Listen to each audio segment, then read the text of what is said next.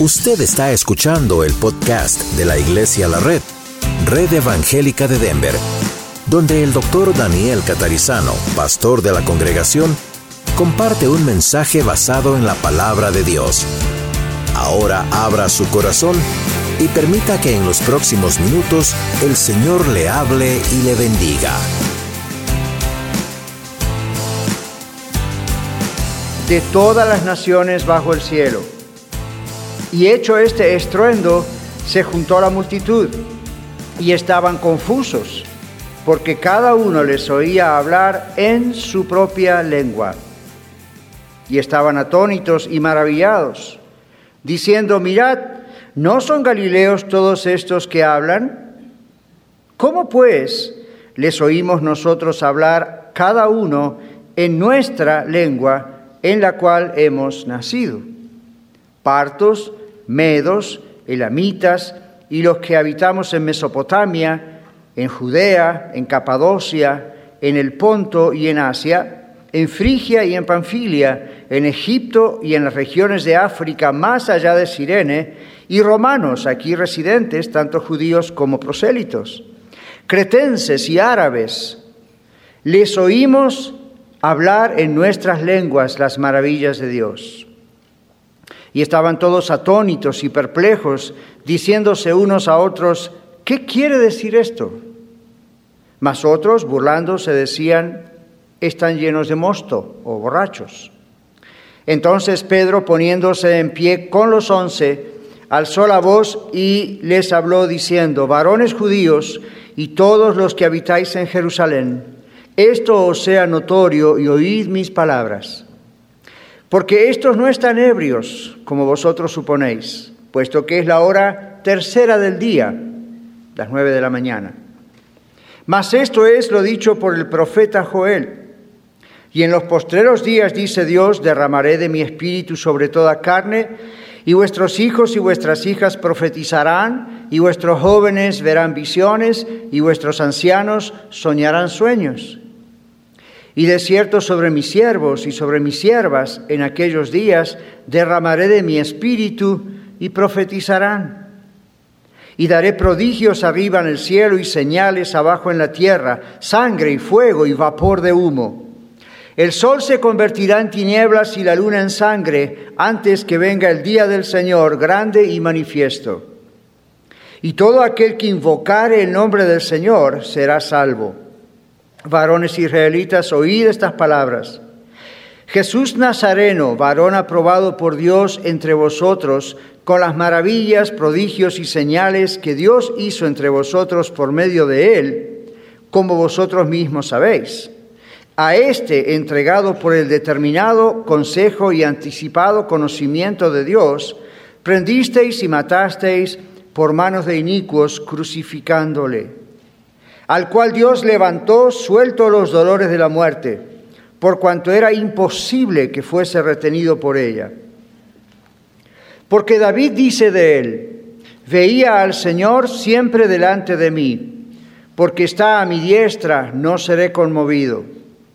Por lo cual mi corazón se alegró y se gozó mi lengua, y aún mi carne descansará en esperanza porque no dejarás mi alma en el Hades, ni permitirás que tu santo vea corrupción. Me hiciste conocer los caminos de la vida, me llenarás de gozo con tu presencia. Varones hermanos, se os puede decir libremente del patriarca David, que murió y fue sepultado, y su sepulcro está hoy con nosotros. Pero siendo profeta y sabiendo que con juramento Dios le había jurado que de su descendencia, en cuanto a la carne, levantaría al Cristo para que se sentase en su trono, viéndolo antes, habló de la resurrección de Cristo, que su alma no fue dejada en el Hades, ni su carne vio corrupción. A este Jesús resucitó Dios, de lo cual todos nosotros somos testigos. Así que, exaltado por la diestra de Dios y habiendo recibido del Padre la promesa del Espíritu Santo, ha derramado esto que vosotros veis y oís. Porque David no subió a los cielos, pero él mismo dice, dijo el Señor a mi Señor, siéntate a mi diestra hasta que ponga a tus enemigos por estrado de tus pies. Sepa pues ciertísimamente toda la casa de Israel que a este Jesús, a quien vosotros crucificasteis, Dios le ha hecho Señor y Cristo. Al oír esto se compungieron de corazón y dijeron a Pedro y a los otros apóstoles, varones hermanos, ¿qué haremos? Pedro les dijo, arrepentíos y bautícese cada uno de vosotros en el nombre de Jesucristo para perdón de los pecados y recibiréis el don del Espíritu Santo. Porque para vosotros es la promesa, y para vuestros hijos, y para todos los que están lejos, para cuantos el Señor nuestro Dios llamare. Y con otras muchas palabras testificaba y les exhortaba, diciendo, sed salvos de esta perversa generación. Así que los que recibieron su palabra fueron bautizados, y se añadieron aquel día como tres mil personas y perseveraban en la doctrina de los apóstoles, en la comunión unos con otros, en el partimiento del pan y en las oraciones. Y sobrevino temor a toda persona, y muchas maravillas y señales eran hechas por los apóstoles. Todos los que habían creído estaban juntos y tenían en común todas las cosas y vendían sus propiedades y sus bienes y los repartían a todos según la necesidad de cada uno. Y perseverando unánimes cada día en el templo y partiendo el pan en las casas, comían juntos con alegría y sencillez de corazón, alabando a Dios y teniendo favor con todo el pueblo. Y el Señor añadía a la iglesia cada día los que habían de ser salvos. ¡Wow! Así comenzó la iglesia cristiana. Como dije al principio de la reunión, hoy, del servicio, estamos acostumbrados a celebrar la Navidad, que es la llegada del Señor Jesucristo al mundo. Estamos acostumbrados y muy bien a recibir también la Pascua, donde recordamos la crucifixión de nuestro Señor Jesucristo y su resurrección al tercer día. Pocas veces estamos acostumbrados a celebrar este acontecimiento donde Dios, el Espíritu Santo, entra en la tierra para quedarse con nosotros hasta que Jesucristo regrese a la tierra otra vez. Pocas veces lo celebramos, ¿verdad? Pocas veces, quizá porque no es una celebración que se pueda comercializar tan fácilmente como las otras. Pero lo cierto es que el Espíritu Santo, Dios, vino. Bueno, la primera pregunta que nos queremos hacer es, ¿Cuándo vino el Espíritu Santo? ¿Qué es esto de Pentecostés, literalmente la fiesta de las 50 semanas? El Espíritu Santo vino durante esta fiesta. En el Antiguo Testamento ya aparece esta fiesta que se celebraba. Se celebraba 50 días después de las primicias, de la fiesta de las primicias o primeros frutos. La fiesta de las primicias hablaba de la resurrección de Cristo. Aún en el Antiguo Testamento, todas las fiestas o conmemoraciones que eh, Dios encargó a los judíos que hiciesen, no era solamente para pasar esos siglos o esos años, tenían que ver con el futuro. Tenían que ver con el Mesías. Cada fiesta, cada celebración tenía una relación hacia el futuro. El apóstol Pablo en 1 Corintios capítulo 5 versículo 23 dijo, Cristo las primicias, luego los que son de Cristo en su venida. Cristo las primicias, luego los que son de Cristo en su venida, hablando de la resurrección del Señor Jesucristo y nuestra resurrección en el futuro si el Señor no viene antes. La Pascua hablaba de la muerte de Jesucristo. El apóstol Pablo, una vez más, en su primera carta a los Corintios, en el capítulo 5, verso 7, dijo, porque nuestra Pascua, que es Cristo, ya fue sacrificada por nosotros. Tal vez usted recuerde en el Antiguo Testamento cuando el pueblo de Israel escapa de Egipto y tienen que matar cada familia un cordero perfecto y con la sangre en los dinteles de las puertas tenían que marcarlo. La Biblia dice que ese ángel de la muerte pasó esa noche y pasó por delante de aquellas casas y cuando veía ese dintel revestido de la sangre de ese cordero seguía de largo, pero las familias egipcias por supuesto no hacían eso y el primogénito, el primer hijo de cada familia murió. y murió por, rebelarse contra Dios. Ahora, ese dintel pintado en la con sangre de cordero no era simplemente esa indicación para el ángel, eso aún proféticamente estaba anunciando al Cordero de Dios que quita el pecado del mundo, al Señor Jesucristo, de quien hemos cantado hoy. La Pascua celebraba ese escape, esa salida de la esclavitud de Egipto. Hoy en día, cuando pensamos en la crucifixión de Cristo, pensamos en el Señor con su sangre no solamente nos ha salvado, nos ha dado vida nueva y vamos a estar en la eternidad con Él por pura gracia de Él y porque nosotros aceptamos esa gracia, pero además es nuestro escape de la esclavitud del pecado. Ese es nuestro éxodo. El día que usted le entregó su vida al Señor Jesucristo, igual que lo hice yo, y quizá en una reunión como esta, o a solas en casa o en su carro, quién sabe, en algún momento usted oró y confesó sus pecados y le dijo, Señor, te pido que me perdones, soy pecador, pero acepto que Jesucristo murió en la cruz por mí y en la cruz Él pagó por mis pecados, me rindo a ti, te doy mi vida, tú eres mi Salvador, tú eres mi Señor. La Biblia dice que en ese momento usted tuvo un éxodo en ese momento usted escapó de la esclavitud del pecado, de la esclavitud de Satanás que lo tenía ahí agarrado, ¿verdad? No hace falta ser una persona poseída por un demonio para estar bajo la esclavitud de Satanás. Hay personas muy religiosas y muy inteligentes que están bajo la esclavitud de Satanás, aunque no se den cuenta. Pero el Señor dice que a través de su sangre preciosa nos lavó en la cruz del Calvario de nuestros pecados y ese es nuestro éxodo. Usted y yo no estamos obligados a pecar. Somos tentados, pero ahora tenemos las fuerzas que da el Señor, como las da el Señor. Pentecostés. Seguimos adelante. La Pascua, la Pascua, se cumplió en la muerte de Cristo y la fiesta de las primicias, entonces, que se venía por siglos anunciando, se cumple en la resurrección del Señor Jesucristo. Tres días después de morir, Jesucristo asciende otra vez de la tumba, o la primera vez de la tumba, ¿verdad? Y entonces está preparado para luego ascender a los cielos, pero está unos días aquí en la tierra apareciéndose con pruebas indubitables, dice la Biblia, con muchos testigos que hasta dieron su vida por verlo a él.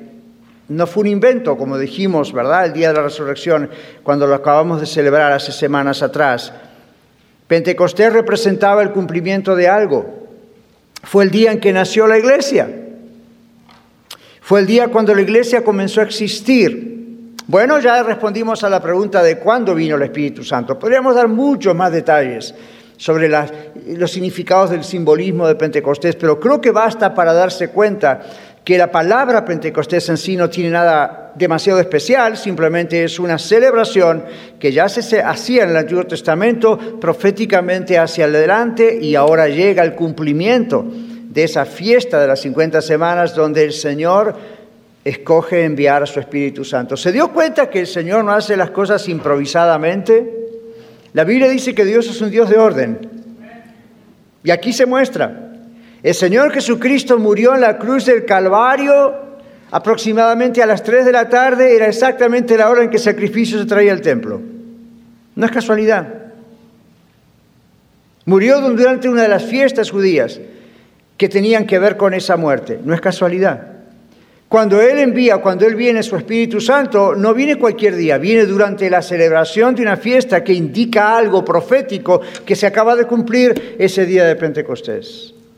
La segunda cosa que deberíamos preguntarnos es, ¿por qué vino el Espíritu Santo? En Juan capítulo 16, versículos 7 y 8, y Juan 16 es el gran capítulo sobre el Espíritu Santo, donde el Señor Jesús habla del Espíritu Santo. Si usted quiere saber detalles acerca de quién es el Espíritu Santo, para qué vino, qué hace, lo que estamos hablando hoy, vaya al libro de Juan capítulo 16. El Señor Jesús directamente nos enseña sobre quién es la persona de Él, del Espíritu Santo. En Juan 16, 7 y 8 el Señor Jesús le dijo a los apóstoles, yo os digo la verdad, os conviene que yo me vaya. Los apóstoles estaban tristes porque Jesús les anunciaba que se volvía al cielo y que iba a morir en la cruz. Dijo, les conviene que yo me vaya porque si yo no me fuese, el consolador no vendría a vosotros. Mas si yo me fuere, os lo enviaré. Y cuando Él venga, convencerá al mundo de pecado, de justicia y de juicio. Vamos a volver a ese texto en un momento más.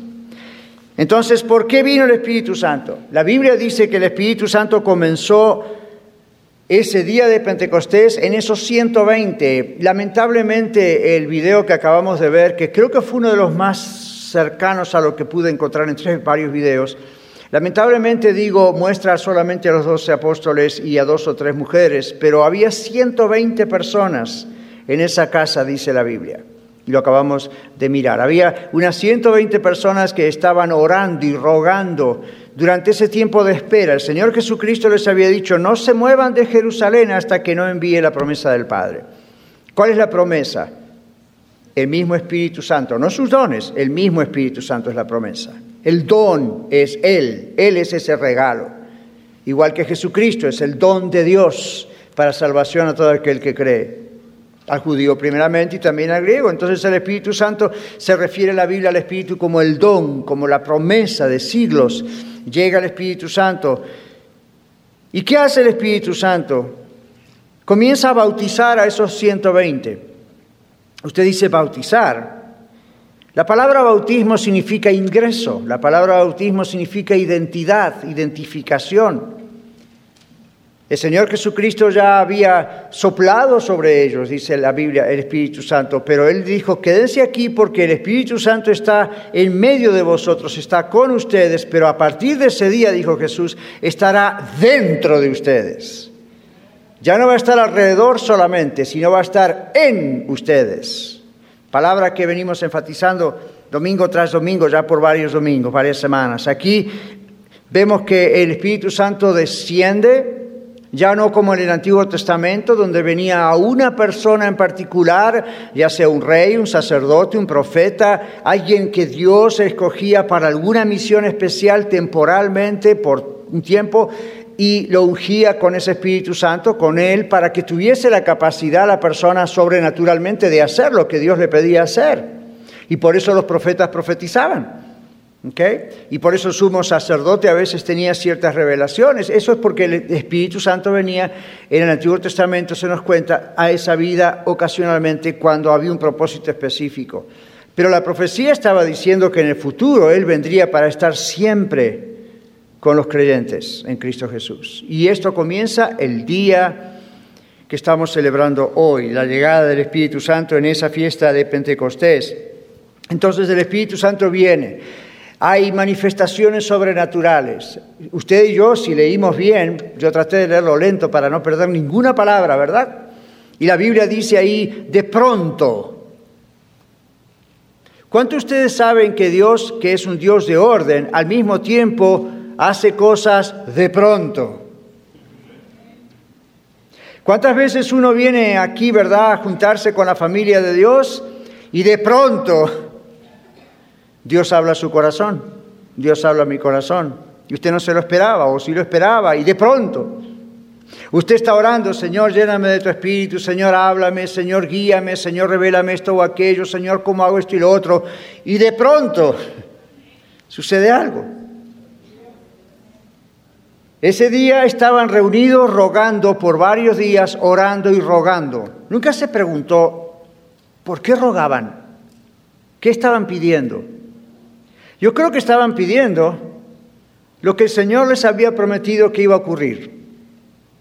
Y ahí estaban juntos, orando, orando, orando y rogando y adorando. Esa es la mejor actitud que usted y yo podemos tener para que de pronto, en el tiempo y en el momento de Dios, algo ocurra. Bueno, lo que ocurrió esa vez fue que Hubo un estruendo, dice la Biblia, un estruendo que no lo escucharon solamente los 120, sino el pueblo alrededor, porque dice que la multitud se congregó. Ahora, usted y yo, que hoy tenemos televisión, internet, you know, YouTube, y que andamos ahí entre la ciudad tan grande como Denver, ¿cuánto tiempo requiere para que una multitud se congregue en un punto? No sabemos. La ciudad de Jerusalén, yo la conozco, hace muchos años fui, no es tan grande. En poco tiempo, algo que ocurre en un lugar es muy fácil congregarse en ese lugar. Pero ocurrió que un tiempo tiene que haber ocurrido ahí, algo, algo, algo, unos minutos, unas horas, no sabemos, no importa. La cuestión es que el primer punto es ese estruendo como de un viento recio. Es la mejor comparación que se puede hacer a lo que ocurrió. No dice que hubo un viento recio. La película que vimos muestra un viento porque, bueno, es la forma de más o menos comprender la idea. Pero la Biblia dice, hubo un estruendo, como el estruendo que hace un huracán. Yo estaba mirando en el idioma original la idea y ese es el tipo de ruido. ¿Okay? Como el ruido que se escucha cuando hay un remolino cerca de un huracán o de un tornado y usted escucha ese una cosa así, y se llenó la casa donde ellos estaban. Pero la multitud es afuera escucharon esto y se congregaron. ¿Usted puede ver la mano de Dios? Dios hizo algo especial, milagroso en ese caso, para llamar la atención del pueblo. La gente se congregó alrededor. Los 120 estaban en esa casa. Hoy en día usted y yo pensamos en una casa y podemos pensar en tantas cosas diferentes, ¿verdad? Un apartamento en el piso 24 en downtown Denver. Una casa en algún suburbio lejos de por aquí, allá sola, ¿verdad? En medio del campo. O un típico, una típica colonia o de vecinos, ¿verdad? Uno al lado del otro. Bueno, Jerusalén es un poco diferente. La cuestión es que estaban en una casa y se escuchaba lo que pasaba ahí adentro. No eran casas herméticas como las nuestras, con insulation y aire acondicionado y calefacción y ventanas cerradas y lo que hacemos adentro nadie sabe afuera, ¿verdad? Generalmente, excepto cuando gritamos muy fuerte. De otras maneras nadie escucha. No eran así las casas de Jerusalén, era todo muy abierto, cualquier cosa que sucedía se escuchaba. Bueno, la multitud está allí, ya ven el escenario, ¿verdad? La multitud está ahí y de pronto, de pronto desciende el Espíritu Santo con este estruendo que llama a la multitud y luego dice la Biblia que aparecen lenguas repartidas como de fuego. Ese como es la mejor comparación que Lucas, el escritor del libro de Hechos, puede hacer para indicar un fenómeno sobrenatural. Además, en la literatura judía y en la literatura bíblica, el fuego siempre se relaciona con Dios, con la idea de la purificación que Dios hace en un corazón, con la idea de poder. Bueno, Aparecen esas lenguas repartidas como de fuego, se ubican entre los que estaban ahí presentes, no solamente los doce apóstoles, los que estaban ahí presentes, y de pronto comienzan ellos a hablar en otras lenguas. Y observe que para que no quede ninguna duda aparte, leímos todo el texto. La Biblia dice aquí que había tres continentes representados con varios países. La Biblia que acabamos de leer juntos dice que aquí había varones piadosos de Jerusalén, de todas partes de la tierra conocida en ese momento. Y usted dice, bueno, minute. Eran de todas partes de la tierra, hay tres continentes con varios países representados, pero son todos judíos. ¿Cuántos de ustedes conocen gente judía? Casi todos. Entonces, los judíos ya que habían salido de Babilonia hacía siglos atrás, habían empezado algunos a regresar y otros quedaron en sus naciones, nacieron en otros países, tenían otro idioma, así como nosotros hoy aquí tenemos hijos y nuestros hijos nacen a lo mejor en Estados Unidos y su idioma primario es el inglés. Hoy en día conocemos judíos así. Quizás usted va aquí a la capilla, al segundo piso donde se reúne la iglesia rusa y le dice usted, ¿usted es ruso? Pues sí, soy ruso, pero en realidad soy judío ruso. ¿Ha escuchado eso alguna vez? Y otros dicen, soy inglés judío. ¿Usted sabía que en México hay muchísimos judíos mexicanos? ¿Usted sabía que en Argentina es el segundo país más de más población judía después de Estados Unidos? ¿Usted sabía que en Centroamérica hay judíos? ¿Usted sabía que en Europa, por todos lados donde usted vaya, hay judíos? ¿Sabía eso? Ahora, esos judíos van a hablar qué idioma? El idioma del país donde nacieron. El idioma hebreo por muchos años no se habló más, prácticamente se perdió, se fue recuperando con los años. Así que aquí tenemos a judíos extranjeros, donde habían nacido literalmente en otros lugares, pero venían siempre a esta fiesta que era de un solo día. Todas las otras fiestas que hemos mencionado antes y que menciona el Antiguo Testamento, algunas eran hasta de siete días. Esta es la única fiesta que es de un solo día. Es interesante, vaya apuntando en su cabeza.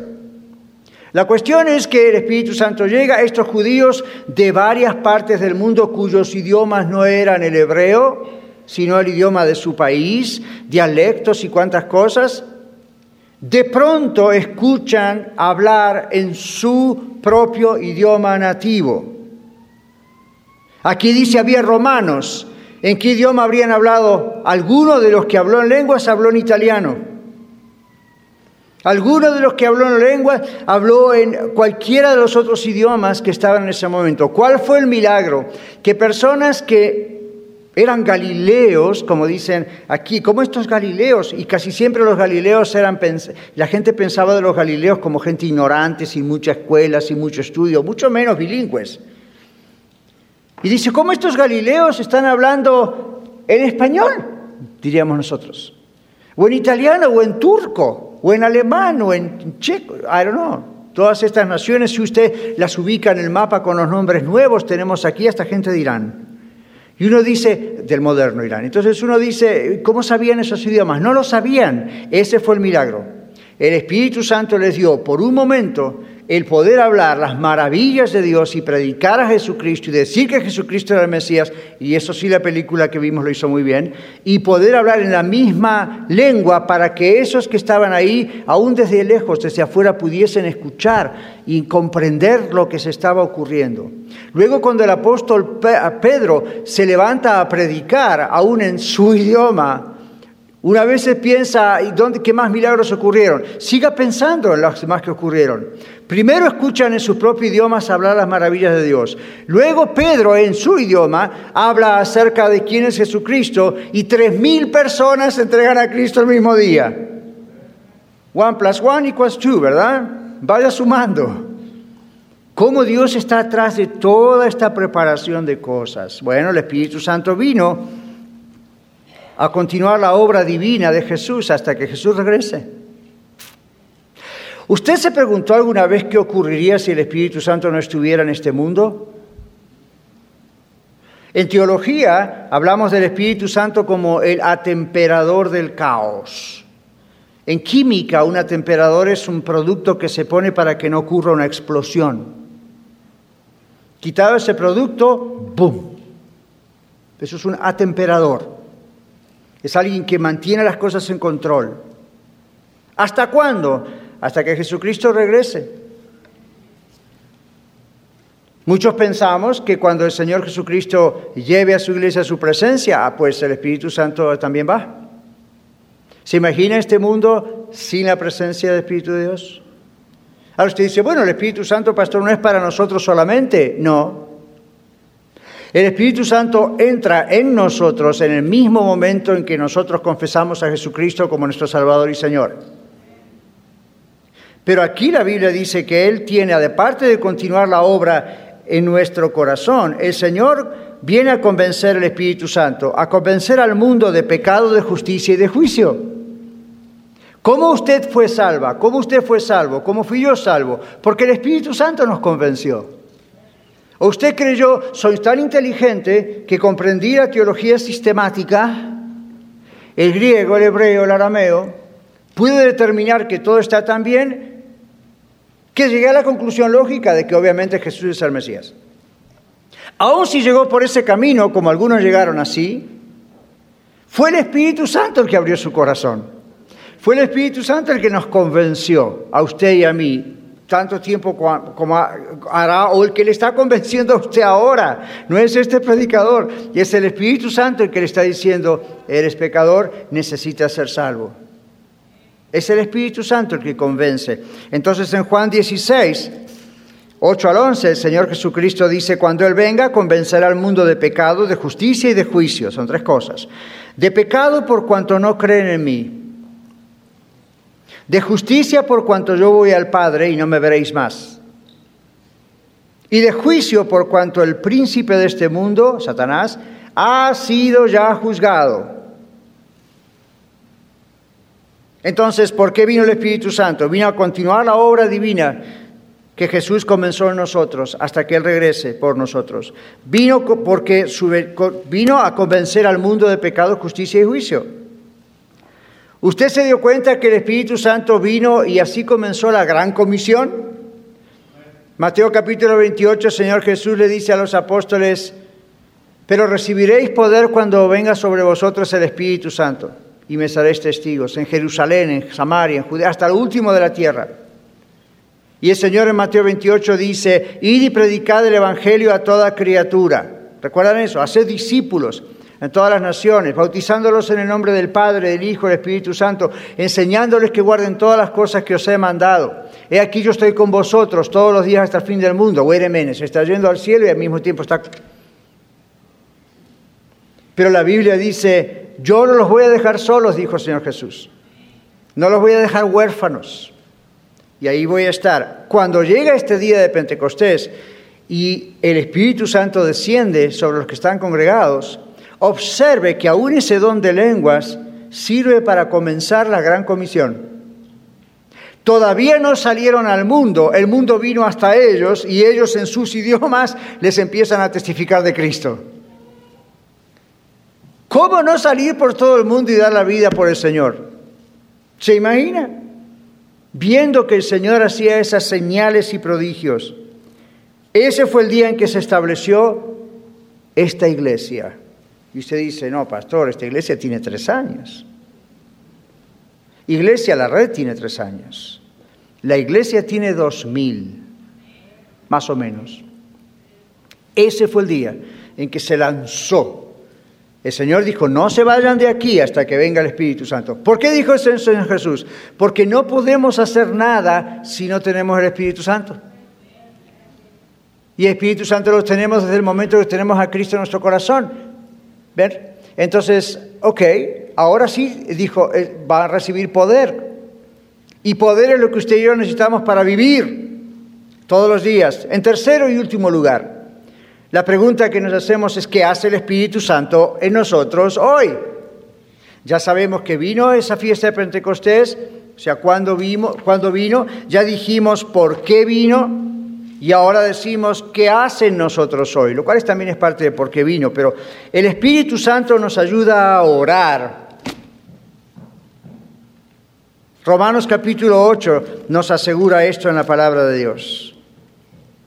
En Romanos capítulo 8, versículos 26 y 27, la Biblia dice, y de igual manera el Espíritu, mayúscula el Espíritu Santo, nos ayuda en nuestra debilidad, pues ¿qué hemos de pedir como conviene? No lo sabemos. Fíjese, no que, hemos de pedirlo como se nos ocurre o el capricho es como conviene, hay algo que nos conviene. No sabemos. Pero ¿qué dice? El Espíritu mismo intercede por nosotros con gemidos indecibles. Esos gemidos indecibles, literalmente, la idea es, no podemos explicar nosotros ese tipo de lenguaje, el Señor está comprendiendo esto. Más el que escudriña los corazones sabe cuál es la intención del Espíritu porque conforme a la voluntad de Dios intercede por los santos. No se preocupe por ver cómo lo hace el Espíritu Santo, preocúpese por estar seguros que el Espíritu Santo lo hace en su corazón. Si usted tiene a Cristo en su corazón, hermano, hermana, cada vez que usted o yo oramos, es el Espíritu Santo el que está poniendo esa oración en nuestra boca, en nuestro pensamiento, en nuestro corazón. Especialmente si le decimos, te pido que me ayudes a orar, dime que debo orar. Dime qué debo decirte. Nunca se preguntó, ¿para qué pastor si total el Señor dice otro texto en la Biblia, ya sabe antes que le pidamos? Lucas capítulo 11. Lucas capítulo 11 la Biblia habla acerca de cuando el Señor le dice a los discípulos, eh, los discípulos le dicen al Señor, perdón, Señor, enséñanos a orar como Juan el Bautista le enseñaba a sus discípulos. Eh, en Lucas 11 aparece una repetición de Mateo 6, el gran Padre nuestro, ¿verdad? Padre nuestro que estás en los cielos.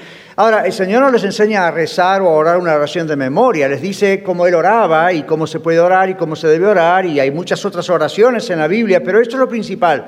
En Lucas 11 el Señor les enseña que la oración es un tiempo de comunión con Dios, es un tiempo de compañerismo con Dios. Y entonces Él dice, todo lo que pidieres al Padre en mi nombre lo dará. Y Juan dice lo mismo. Entonces usted dice, así que puedo pedir lo que se me ocurra.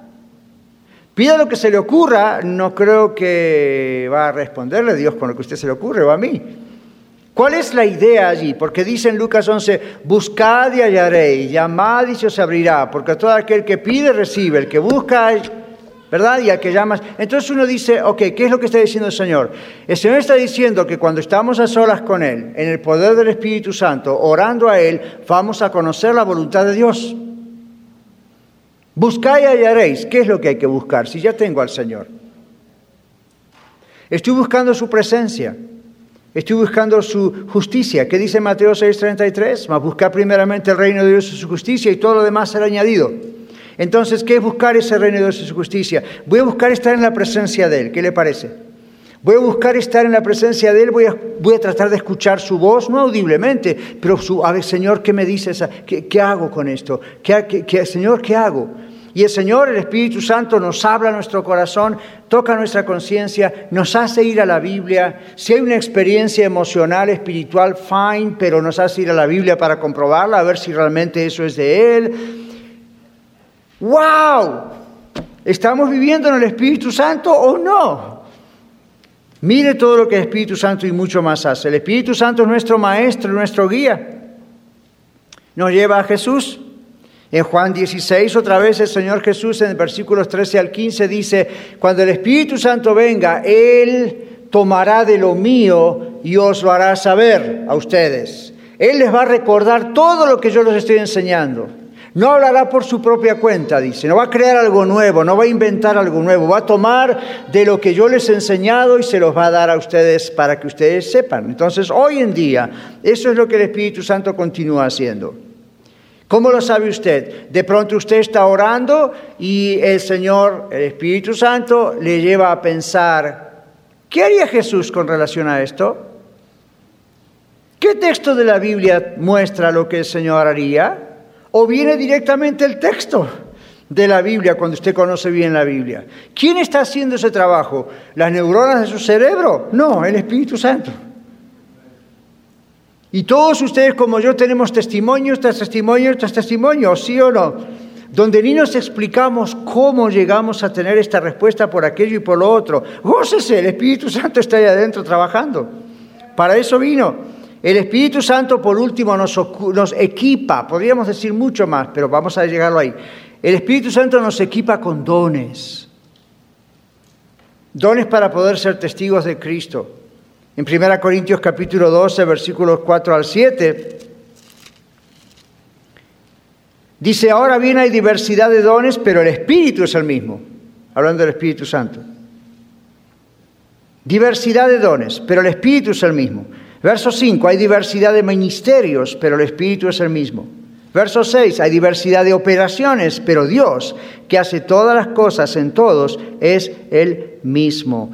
Pero a cada uno le es dada la manifestación del Espíritu en estos dones para provecho. Y ahí comienza una larga lista de dones que hoy estudiamos en la escuela de vida. Hicimos un censo de dones, hicimos un test para tratar de bíblicamente descubrir estas cosas. Fue maravilloso. Si usted no lo hizo, bueno, ya ve por qué tiene que venir a la escuela de vida. Pasan esas cosas, ¿ok? Es interesante. Pero ¿para qué lo hacemos? Para ver dónde nos ubica el Señor. No todos vamos a ser líderes, pero para saber cómo servimos al Señor, cómo, cómo lo servimos. ¿Lo servimos con nuestras habilidades naturales que Él mismo nos dio desde el nacimiento? ¿O lo servimos en el poder del Espíritu Santo como un don, como algo divino directamente dado por Dios? Yo decía hoy en la clase, a veces hay personas, no solo aquí en la red, ¿no es cierto? Hace más de 40 años que estamos en el servicio del Señor. Y muchas veces han personas, ha habido personas que me han dicho, a usted mi esposo le dijo algo, porque usted lo que predicó era justo para mí, ¿cómo sabe? Usted dijo, papá, papá, papá, papá, y eso es todo lo que me pasa. Y me ha pasado al revés, ¿verdad? Donde es el otro cónyuge, que, o los hijos o los padres, o a quién le fue con el chisme. Yo digo, yo no sé nada de su vida. Además, no es el único o la única a la que le pasó, fueron muchos. Y usted dice, ¿cómo ocurre eso? Es un milagro. ¿Sabe por qué yo le pido aquí por radio que usted ore siempre por mí? Porque cada vez que yo estoy en un micrófono en la radio o en televisión o aquí con usted en los púlpitos, ¿sabe lo que está ocurriendo? Un milagro. Si Dios, el Espíritu Santo, no habla a través de mí, yo soy un charlatán y me tengo que callar la boca. Mejor me voy a ganar millones de dólares como conferencista motivacional en algún lugar por el mundo. Esto que está ocurriendo es un milagro. Yo lo preparo, yo oro, me preocupo, investigo, trabajo mucho para el Señor y para usted. Pero cuando estoy aquí, ¿es el Señor el que lo tiene que hacer o estamos fritos? Es un milagro. Y Él lo hace conmigo en la preparación y Él lo hace durante el delivery, ¿verdad? Durante la predicación. Y cuando usted y yo tenemos diferentes dones, cuando usted sirve, cuando usted... Hay cosas que puede hacer por habilidad natural, pero hay cosas que son directamente dadas por Dios como don de Dios. Y de pronto alguno de ustedes dice, yo no sé por qué, tengo una tremenda inquietud por alguien en la iglesia y tengo que ir a acercarme y decirle, mire, quizá yo estoy incorrecto, pero el Señor ha puesto esto en mi corazón. ¿Es esto? ¿Está sucediendo esto? ¿Usted está atravesando esto? No se preocupe, la persona le va a decir no, o la persona le va a decir, ya, ¿cómo sabe usted? Ah, yo no sé, pero Dios ha puesto esa carga en mi corazón. ¿Le ha ocurrido? Espíritu Santo. Espíritu Santo. Yo he estado predicando en ocasiones y, de repente he profetizado sin saber que estoy profetizando. Una porque profetizar significa predicar. Y otra porque de pronto en la predicación uno sin saberlo dice cosas que hasta no preparó y resulta que después ocurren y uno dice, wait Es el Espíritu Santo. De pronto estamos en la alabanza y la adoración, no crea que es una molestia cuando uno dice, bueno, baje la voz o hay señales, ¿verdad? No hay video, no hable aquí o allá. ¿Sabe por qué? Porque el Espíritu Santo está trabajando en las vidas de la gente. Y de pronto en un momento de adoración, cuando yo le digo, adore a Dios con libertad, libertad no significa esas cosas que a veces hemos visto por aquí, por allá, que son libertinaje o falta de orden. Pero no piense en nadie cuando está alabando y adorando a Dios. Deje que el Espíritu Santo trabaje en su vida, en su corazón y haga lo que Él quiera hacer mientras usted adora al Señor. Esto no es un show, esto no es un teatro. Usted no está obligado a levantar las manos, a bajarlas, a palmear. Usted no está obligado a nada de eso tampoco. Pero recuerde esto. De pronto el Espíritu Santo quiere moverse dentro suyo de una manera muy especial en esa libertad espiritual que da la adoración en su orden pero existe eso, ¿sabía usted? ¿Y sabía usted que usted mismo lo puede frenar y contristar? Porque uno le tiene miedo a los shows que a veces ha visto, ¿verdad? A las cosas. Yo también. Por eso acá tenemos la cosa controlada, ok, no sea problema. Si alguno se va de por aquí o por acá, lo vamos a corregir y ayudar. Pero la idea es, eh, no se restrinja tanto pensando, uy, acá no se puede levantar la mano, porque afuera hay un cartel que dice Iglesia Bautista, a lo mejor acá no... Esta es la iglesia que rentamos. Entonces, gloria a Dios, la idea es, uno no se va a ir a un extremo ni se va a ir al otro extremo. ¿Ok? Entonces Dios es un Dios de orden, pero el Espíritu Santo de pronto se mueve y uno de repente siente, wow, Señor, te quiero amar, te quiero alabar, y usted dice, aleluya. Y usted dice, no, aleluya. No puedo decir aleluya, aquí muy fuerte porque molesta. Tranquilo. Mientras usted no está tratando de inflar el show, no hay problema. Pero si, si, si el Señor está ahí. Escuche, la Biblia dice, aún en el Antiguo Testamento, que el Señor se gozará sobre usted con cánticos. ¿Alguna, ¿Alguna vez imaginó que no solamente usted y yo cantamos? ¿Sabía que Dios canta? ¿Y usted de dónde sacó eso? De la Biblia. Se gozará sobre ti con qué? Con cánticos. Hay otro texto que, y el texto después dice, danzará de amor. No digo que usted y yo empecemos a danzar, estamos diciendo, Dios tiene expresiones maravillosas de alegría y de, admiración cuando usted y yo le admiramos y le adoramos. Eso que usted siente adentro puede ser una emoción humana, pero muchas veces es el mismo Espíritu Santo que se está gozando dentro suyo, dentro mío. Déjelo fluir. Si algo se va de carril, para eso está la iglesia, lo volvemos al carril. Pero mientras tanto, el Espíritu Santo es lo que está trabajando dentro de nuestras vidas. En conclusión, hermanos y visitantes, la pregunta es, ¿usted está dependiendo del Espíritu Santo para vivir esta nueva vida en Cristo? ¿O está dependiendo de sus propias fuerzas como ser humano y por eso las cosas no van bien? Ahora, cada uno de nosotros tiene que echarle ganas, ¿verdad? Tenemos que hacer nuestra parte. Pero si nuestra parte es el control de todo, esa es la razón por la cual su matrimonio no cambia. Esa es la razón por la cual siguen los problemas con los hijos. Esa es la razón por la cual las finanzas no progresan. Esa es la razón por la cual a veces hay problemas emocionales y mentales que no tienen una causa mm, biológica o fisiológica. Esa es la razón por la cual de pronto no puede vencer ciertos vicios o tentaciones, por no ser lleno del Espíritu Santo. Capítulo 5, versículo 18 del libro de Efesios. Le dijimos el domingo, no os embriaguéis con vino. Y yo le dije, fill in the blank, quizás no es solamente vino, piensen en tradiciones, en religiones, en costumbres, no, no nos emborrachemos de eso. ¿Qué significa? No dejemos que el control de nuestro corazón y nuestra mente esté siendo controlado, valga la redundancia, por cualquiera de esas cosas, porque la Biblia dice en el vino hay disolución y en cuantas otras cosas hay disolución o confusión. Dice antes bien sean llenos del Espíritu Santo. ¿Qué significa? Sean controlados por el Espíritu Santo. Y algunos han confundido eso, ¿verdad? Y dijeron, vamos a orar ahora para que seamos llenos del Espíritu Santo. Y, pues, sí, puede ser, y, pero uno siente cosas muy hermosas y, a veces hay manifestaciones sobrenaturales. La pregunta es, ¿y qué pasó cuando salimos en la semana? ¿Tuvimos un leaking? ¿Fuimos perdiendo? No, porque el Espíritu Santo no es una sustancia, no es un aire que se escapa por las ventanas. Pero a veces nos referimos al Espíritu Santo que da, esa impresión, ¿verdad? Cuando hoy cantábamos Espíritu Santo, ven, llénanos, la idea no es que no está acá, el Espíritu Santo está aquí hasta que Cristo venga. No estamos convocándolo y llamándole como los indios llamaban a sus falsos espíritus, no. Estamos simplemente invitando a que se mueva en medio de nosotros porque está en nosotros y queremos que lo haga con nosotros. Pentecostés no se va a repetir nunca más. Sorry. Tampoco se va a repetir la crucifixión, tampoco se va a repetir la resurrección. Ese fue el ingreso del Espíritu Santo a esta tierra. Pero sí se van a repetir todas las cosas que el Señor quiera hacer en nuestras vidas para que le amemos mejor, para que seamos victoriosos, para que le sirvamos como corresponde. Y ahora vamos a pasar un par de minutos y mientras escuchamos suavemente una música, yo le invito a que usted, allí donde está, cierre sus ojos simplemente piense, ok Señor, ¿será que no estoy permitiéndote que me llenes y yo controlo toda mi vida y por eso no salgo adelante? Bueno, hoy puede cambiar todo eso. Hoy puede cambiar todo eso. Hable con el Señor.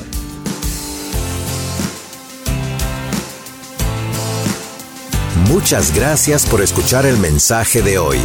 Si tiene alguna pregunta en cuanto a su relación personal con el Señor Jesucristo o está buscando unirse a la familia de la Iglesia La Red, por favor no duden en contactarse con nosotros.